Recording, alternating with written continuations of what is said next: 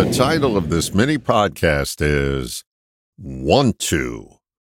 Famed motivational speaker Robert Schuller said, You will suddenly realize that the reason you never changed before was because you didn't want to. What a profound statement, and one that most people just don't want to hear. Change is generally defined as putting into motion a set of actions that leads to a measurable result. The downside of that definition is that those actions don't usually produce lasting results. That's because the change most people seek is exterior change. You only have to look at the dieting industry to validate that fact. Internal change is one that garners lasting results, but we resist it. Seems we're looking for a separate set of rules that allows us to keep our current way of doing things and still get the lasting changes we desire. It'll never happen that way. That's why people lose and gain substantial amounts of weight over and over again.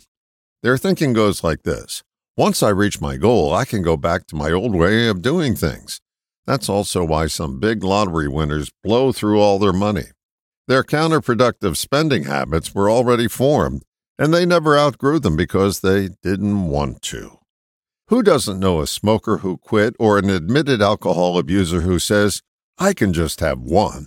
They can't, and it's just more evidence that they didn't want to. There's no pocket full of fairy dust for change. Change happens from the inside out.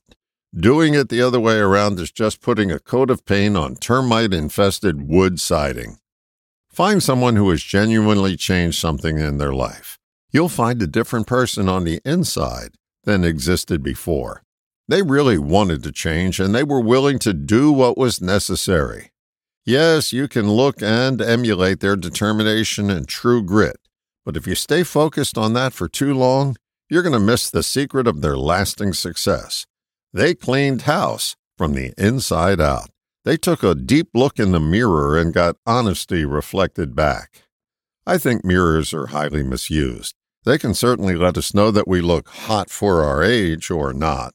But their biggest gift is this they have no agenda and reflect back only that which is there.